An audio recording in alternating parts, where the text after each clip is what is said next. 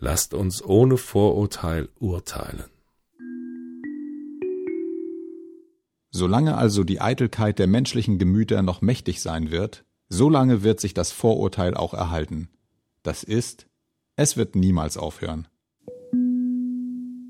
Wenn man das Leben der meisten Menschen ansieht, so scheint diese Kreatur geschaffen zu sein, um wie eine Pflanze Saft in sich zu ziehen und zu wachsen, sein Geschlecht fortzusetzen, endlich alt zu werden und zu sterben.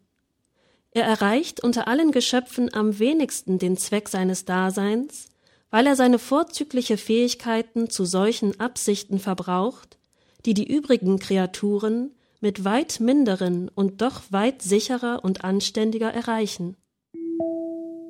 Der Mangel an Urteilskraft ist eigentlich das, was man Dummheit nennt.